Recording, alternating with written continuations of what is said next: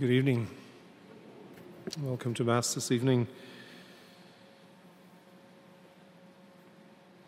Paul, in his words to the Romans, gives us this beautiful image describing those who are led by the Spirit of God.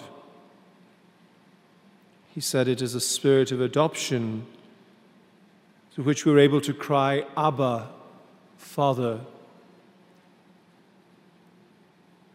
Abba is the Aramaic word for father, but it translates more like daddy rather than father.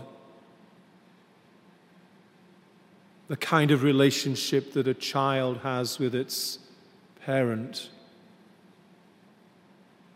is the kind of relationship that we are invited to have with God. And when we realize that God is that loving and providing parent who has an intimate relationship with us and desires us to have the same with Him. So he says, then we realize what is before us that we are children of God.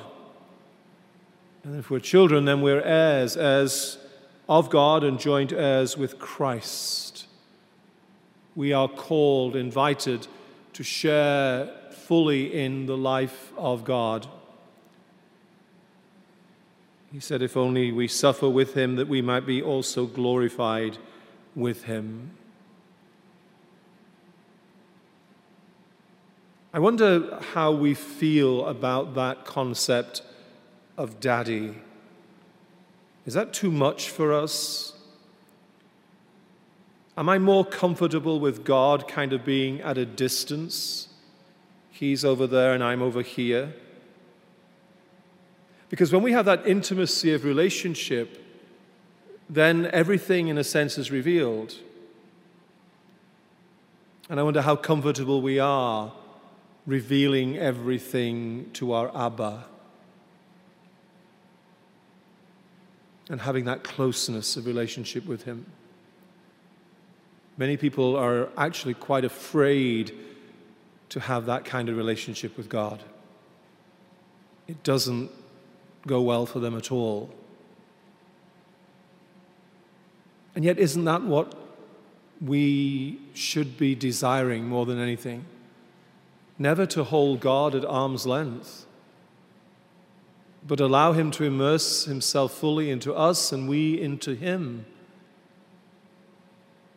so that we can become fully alive in Him and with Him. Why would we be so afraid of that?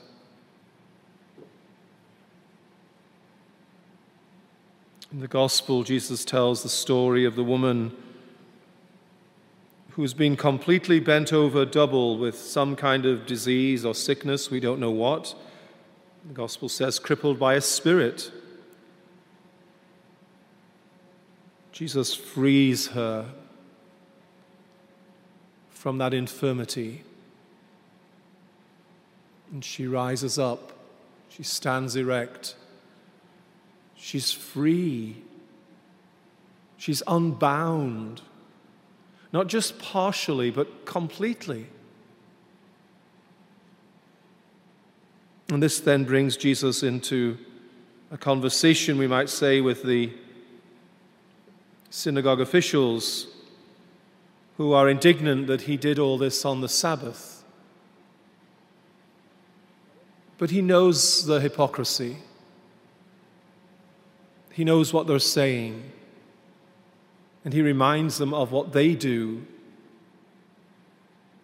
And he says, Do you think that God is going to be bound by the Sabbath?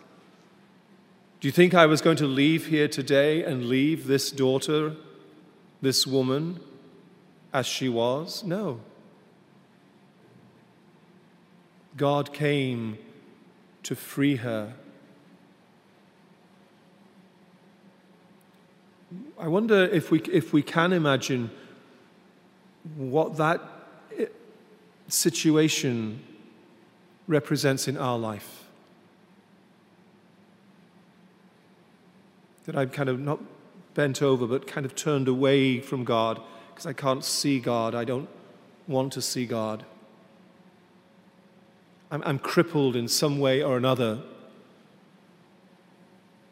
And whatever it is that I need, God is going to look into my heart and He's going to grant my need. He's going to heal me. And it will be total and complete, not just partially. That's who God is. That's who Abba is. So maybe the reason that we don't have that intimacy of relationship with Him is because we're not quite ready to be, as it were, lifted up or straightened out, we might say. And so we'll just stay a little bit kind of bent over and wallow in self pity. Oh, woe is me. Because then I don't have to look up and see the gaze of God. I don't have to look up and see his hand upon my infirmity. I don't have to look at my Abba, but I will pray to my Father.